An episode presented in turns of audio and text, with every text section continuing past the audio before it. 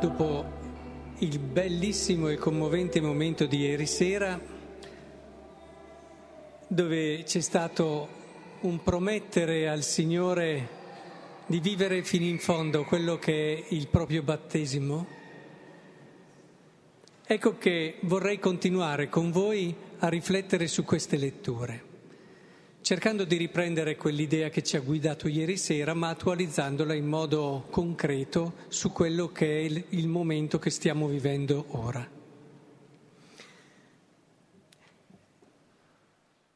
Se prendiamo la storia in modo cronologico, un evento dopo l'altro, potremo conoscere tante cose, potremo anche imparare da quelli che sono gli eventi passati ma se vogliamo dare una risposta al perché, alla fine non ci saltiamo fuori. Ci sono modi diversi di vedere la storia, dando ad ogni evento il suo significato e se noi non partiamo dall'evento Cristo, noi non capiremo mai quello che sta accadendo fino in fondo coglieremo degli aspetti, analizzeremo in modo sempre più sofisticato, ma non coglieremo la verità di ciò che sta accadendo. Facciamo un esempio sulle letture di oggi. Voi sapete che la Genesi è nata dopo l'Esodo e solo dopo che il popolo di Israele ha fatto l'esperienza del Dio liberatore, salvatore, ha cominciato a chiedersi ma allora se davvero Dio è così, è da Lui che veniamo.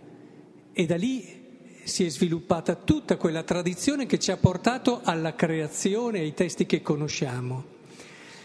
E questo è un primo esempio di come la storia la capisce a partire da degli eventi che sono portanti. Ora, se è vero che l'esodo è la figura del mistero pasquale, della liberazione vera e definitiva che si è avuta in Cristo, ecco che allora la creazione noi la comprendiamo a partire di lì. Se davvero il nostro Dio è così, allora comprendiamo il perché ci ha creati. Comprendiamo che noi non siamo altro che il frutto di quell'innamoramento straordinario di Dio Padre per il Figlio. Siamo nati da quell'incontro d'amore che non poteva che generare e desiderare la meraviglia che vedeva. Ed è per questo che ieri dicevamo che ognuno di noi è una meraviglia nata da quello sguardo d'amore che il Signore ha avuto per il Padre. E tutto questo, come ci dice anche la seconda lettura, tutte le letture di oggi le capiamo alla luce di questa centralità del mistero pasquale. E anche pensate all'Antico Testamento, rischieremmo di capirlo male se non mettiamo questo evento centrale e poi tanti cerchi intorno che man mano ne vengono illuminati. Benedetto Dio, Padre del Signore nostro Gesù Cristo, che ci ha benedetti con ogni benedizione spirituale in Cristo, in Cristo.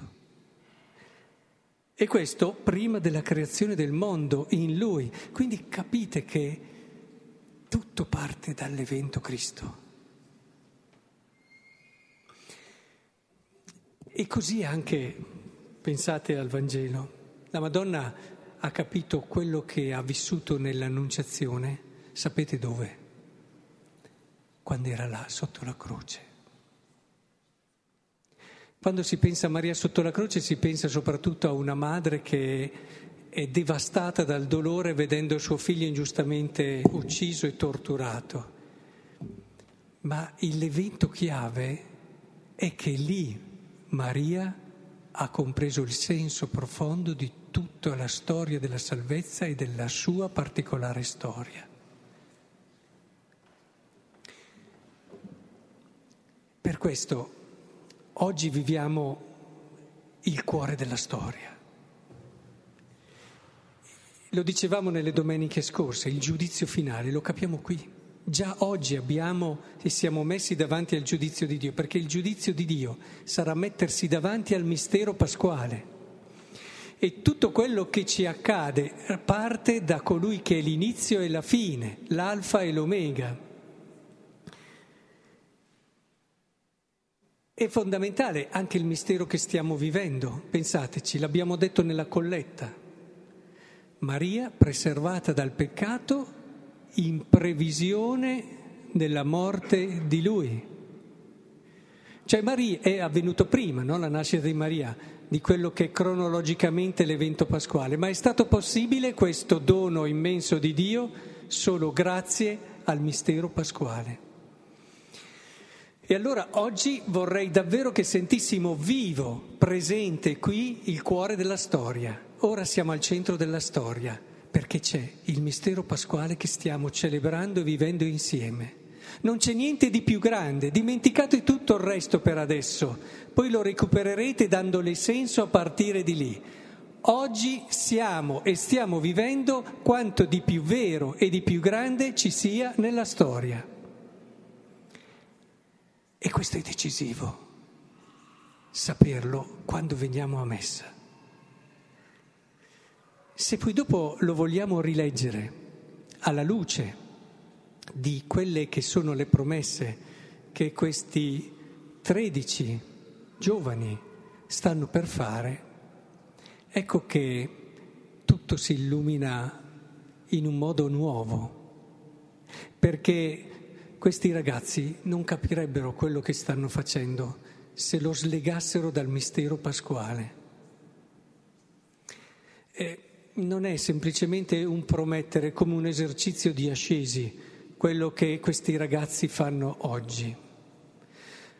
Questi ragazzi vogliono mettere la loro vita lì, davanti, dentro a quel mistero che dà luce a tutto quello che loro sono.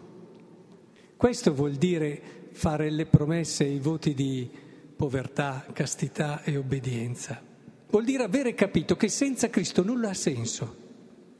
Ed è per questo che desiderano mettere la loro vita davanti a Lui. Non riescono a pensare la loro vita senza di Lui. E sanno che il dono più grande che possono fare a se stessi e agli altri è fare conoscere Lui. I consigli evangelici sono uno dei doni più belli che la Chiesa ci ha donato come possibilità per incontrare Cristo. E dinanzi a tante cose che si possono dire, io vorrei prendere spunto dalla solennità di oggi, quella di Maria, per eh, darvi un consiglio, ragazzi. Guardate a Maria. C'è qualcosa di più grande e meraviglioso di lei? Facciamo fatica. Facciamo fatica a trovare qualcosa di più grande e meraviglioso. Ora, il suo segreto sapete qual è stato? È stata l'umiltà. E questo ce l'hanno detto tutti i santi, ce l'ha detto anche il demonio. Una volta tanto che non ha detto una cosa falsa. Il segreto della Madonna è stata l'umiltà. Io non riesco a pensare nulla che possa davvero salvare il mondo slegato dall'umiltà. Non riesco a pensare nulla che possa essere profondamente umano e promovente l'uomo slegato dall'umanità e non riesco a immaginare qualcosa che sia legato alla santità slegato da questa virtù. Immaginiamoci i consigli evangelici. Come si fa a pensare di vivere i consigli evangelici senza l'umiltà? E dove vi vogliono portare questi consigli evangelici se non all'umiltà? I santi sono arrivati a dire follie su questo, dicendo che a volte Dio può anche tollerare certi peccati piuttosto di farti crescere in questa virtù. Vedete ragazzi, chiedete tutti i giorni questo dono al Signore. Ma se San Luigi Maria di Grignon, grande devoto della Madonna, diceva che se capissimo ad esempio quanto ci fanno bene le umiliazioni, faremmo miglia, miglia per andarne a trovare una. A parte che le umiliazioni più efficaci sono quelle che ti dà Dio, non quelle che ti vai a cercare. Ma quanto, quanto fanno bene e quanto è preziosa l'umiltà. Provate a pensare ad esempio ai tre consigli appunto La povertà. La povertà non la può vivere bene chi non è umile.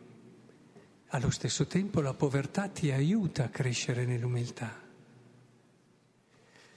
La povertà, quella esteriore, ti aiuta a capire che non sei autosufficiente. Sapete che il grosso peccato dell'orgoglio, questa autosufficienza dell'uomo, pensare di bastare a se stessi, che è proprio l'antitesi della logica della salvezza.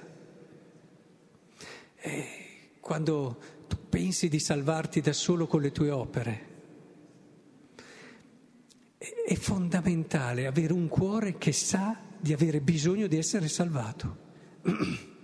Vi siete mai chiesti come mai Gesù l'hanno accolto più i peccatori, i poveri, le prostitute quelli che volete, rispetto a quelli che erano bravi, si comportavano bene, guarda, i farisei, oltre che a conoscere le scritture, facevano opere di carità, si impegnavano, pregavano tantissimo. Ma come mai? Ma perché non puoi accogliere Cristo e la sua salvezza se non hai profondo dentro di te il senso del bisogno di essere salvato. Non poter far da solo. La povertà esteriore ed interiore ti aiuta in questo. Ti aiuta a, capire che hai bisogno di Dio e non puoi fare a meno di Lui. Ed è la verità. Pensate a una persona povera che facesse scelte anche coraggiose e poi però si sentisse migliore di quelli che non fanno queste scelte. Addirittura li criticasse, dicesse guarda quello lì, guarda quest'altro qui che si prende, guarda quell'altro lì. Capite che senza l'umiltà si rovina anche una virtù così bella. Non avrebbe più senso. Il diavolo è furbo in queste cose, stiamo attenti. Ma prendete l'obbedienza, senza l'umiltà non si va da nessuna parte. Se voi oggi qui ragazzi promettete l'obbedienza, senza l'umiltà non riuscirete. Perché è, è l'umiltà che ti fa accogliere quello che ti viene indicato come la cosa migliore. San Massimiliano Kolbe diceva una cosa che mi ha sempre fatto bene, oltre che riflettere. Diceva che quando tu obbedisci non è sufficiente fare quello che il tuo superiore ti dice. Non stai vivendo ancora l'obbedienza. Per vivere l'obbedienza devi essere convinto che quello che il tuo superiore ti dice è la cosa migliore. È diverso. È molto diverso e questo senza l'umiltà non ce la fai. Se, quante volte ho visto persone obbedire ma convinte però che loro avevano le idee migliori del, suo, del loro superiore, lo facevano, sì, ma non è quella l'obbedienza vera, l'obbedienza vera che ti libera il cuore, l'obbedienza vera che ti apre a Dio e alla sua salvezza, quella vera, che ti libera da, da quell'attaccamento al tuo io che tante volte ci, parta, ci porta così vicino al diavolo e così lontano da Dio. Ma pensate anche alla castità, ragazzi. La scelta che al giorno d'oggi è una scelta forte, cor- coraggiosa. La tradizione ci ha sempre insegnato, i maestri dello spirito, che impurità e orgoglio vanno sempre a braccetto. È difficile trovare un impuro che non sia orgoglioso, ma perché hanno delle dinamiche molto simili. Ecco allora che la castità, la scelta della castità, è una scelta che ti aiuta nella radice ad essere, oltre che libero, ad avere quella consapevolezza che l'altro è un qualcosa di bello e di grande, è una castità slegata dalla relazione positiva verso l'altro, è una castità che è deformata, ti ripiega su te stesso. Ci sono persone che formalmente vivono una grande castità, ma non sono caste, perché questo stile di vita le chiude agli altri, che è la logica proprio opposta della castità. La castità solo con l'umiltà ti fa vedere l'altro come una meraviglia, ti fa vedere l'altro nelle cose più belle che ha, te lo fa rispettare nel suo mistero, nella sua grandezza, cosa che invece l'impurità ti fa usare e possedere. La castità proprio perché fondata sull'umiltà, e speriamo che tutti la fondiamo su questo, non ci fa sentire più bravi rispetto a quelli che non riescono a vivere questa virtù o non vogliono viverla, ma ci fa sentire loro vicini, ci fa capire che quello che stiamo vivendo è un dono del Signore e quindi ci dà quella vicinanza che ci fa pregare e ci fa desiderare per loro che possano vivere questo dono. Capite che i tre consigli evangelici non li possiamo slegare da quel cuore semplice e libero che è il frutto dell'umiltà. Non li si può slegare da quel vedere l'altro come una cosa bella, grande, promettente, da un aiutare l'altro partendo sempre dalle cose belle che ha. Allora sì, forse stai vivendo i consigli evangelici, non mi interessa se formalmente li vivi, ma se non hai questo atteggiamento interiore, guardiamoci dentro. A volte percepisco in certi cristiani molto impegnati proprio questi rischi, o di sentirsi bravi perché sono impegnati, rischio farisei, o di appunto criticare molto quelli che non vivono in un certo modo, scandalizzarsi. E stiamo attenti, un conto è soffrire interiormente perché si desidererebbe che tutti potessero vivere il dono grande di Dio. E un conto invece questo atteggiamento che non è frutto di una sana maturità. E allora mi viene davvero da dirvi ragazzi, voi oggi state entrando in quel cuore della storia che è il mistero pasquale. Io mi auguro che dopo queste promesse non riusciate più a vivere la messa nello stesso modo ma nell'Eucaristia che vivrete voi troverete qualcosa di voi perché troverete quel Cristo morto e risorto per voi che avete visto come il senso più profondo di tutto quello che siete. E mi auguro anche che non riusciate più a vedere gli altri nello stesso modo dopo oggi ma intuiate quella meraviglia che sono nello sguardo di Cristo e possiate essere un dono per loro, perché quando trovi uno che ti guarda così e ti fa intuire che per lui tu sei una meraviglia, al di là di quello che hai fatto, in te c'è un'infinita possibilità di bene, quando tu trovi uno così è il regalo più bello che puoi avere. Io vorrei che davvero voi diventasse questo dono e questo regalo per chi vi incontra. E se davvero come fraternità vorremmo insieme, con la grazia di Cristo, eh, a volte ce lo diciamo, cambiare il mondo, eh, sappiamo che non si cambia il mondo nella logica del mondo, lo si cambia accumulando beni, potere, risorse, queste cose non cambiano il mondo, l'abbiamo già visto. In questo la storia è maestra. Eh? E come? Si, si spostano solo le pedine, ma la logica del mondo non cambia. Se vogliamo cambiare il mondo, dovremo essere umili. Solo l'umiltà cambia il mondo, perché lascia lo spazio a chi lo può davvero cambiare, che è Gesù Cristo morto e risorto. Sarebbe bello davvero che come fraternità ci distinguessimo in questo. Cambiamo il mondo perché? Perché vediamo che nella Chiesa ci sono cose bellissime. Io quando vedo delle realtà che crescono sono affascinato, quando vedo che in questa realtà c'è spazio per vedere il bello che ci hanno intorno.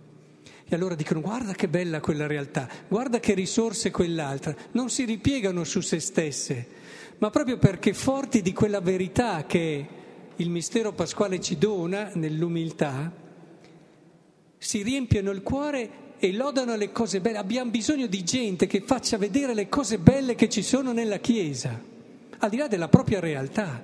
Questa innesta una forza travolgente, una forza straordinaria.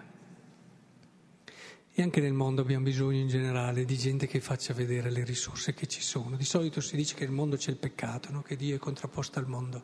Vabbè, nella logica del peccato, perché è anche un modo di dire. Ma cominciamo a far fiorire le cose belle, facciamole, andiamole a riconoscere con un cuore semplice, col cuore di Cristo. Quante volte l'ha fatto lui? Quando ha incontrato Zaccheo, quando ha incontrato a Maddalena le vedeva le cose che non andavano, ma ha sottolineato le altre.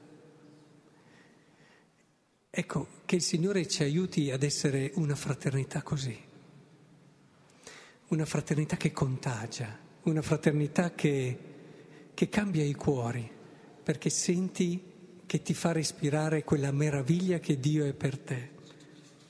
Ed è quello che auguro anche a voi per concludere, ragazzi, insieme ad augurarvi una grande vicinanza a Maria. L'abbiamo ripetuto oggi nel Salmo. Cantate al Signore un canto nuovo perché ha compiuto meraviglie. Ecco, vi auguro che davvero le persone che vi incontrano possano dire questo. Voglio cantare al Signore un canto nuovo perché in voi ha visto delle meraviglie.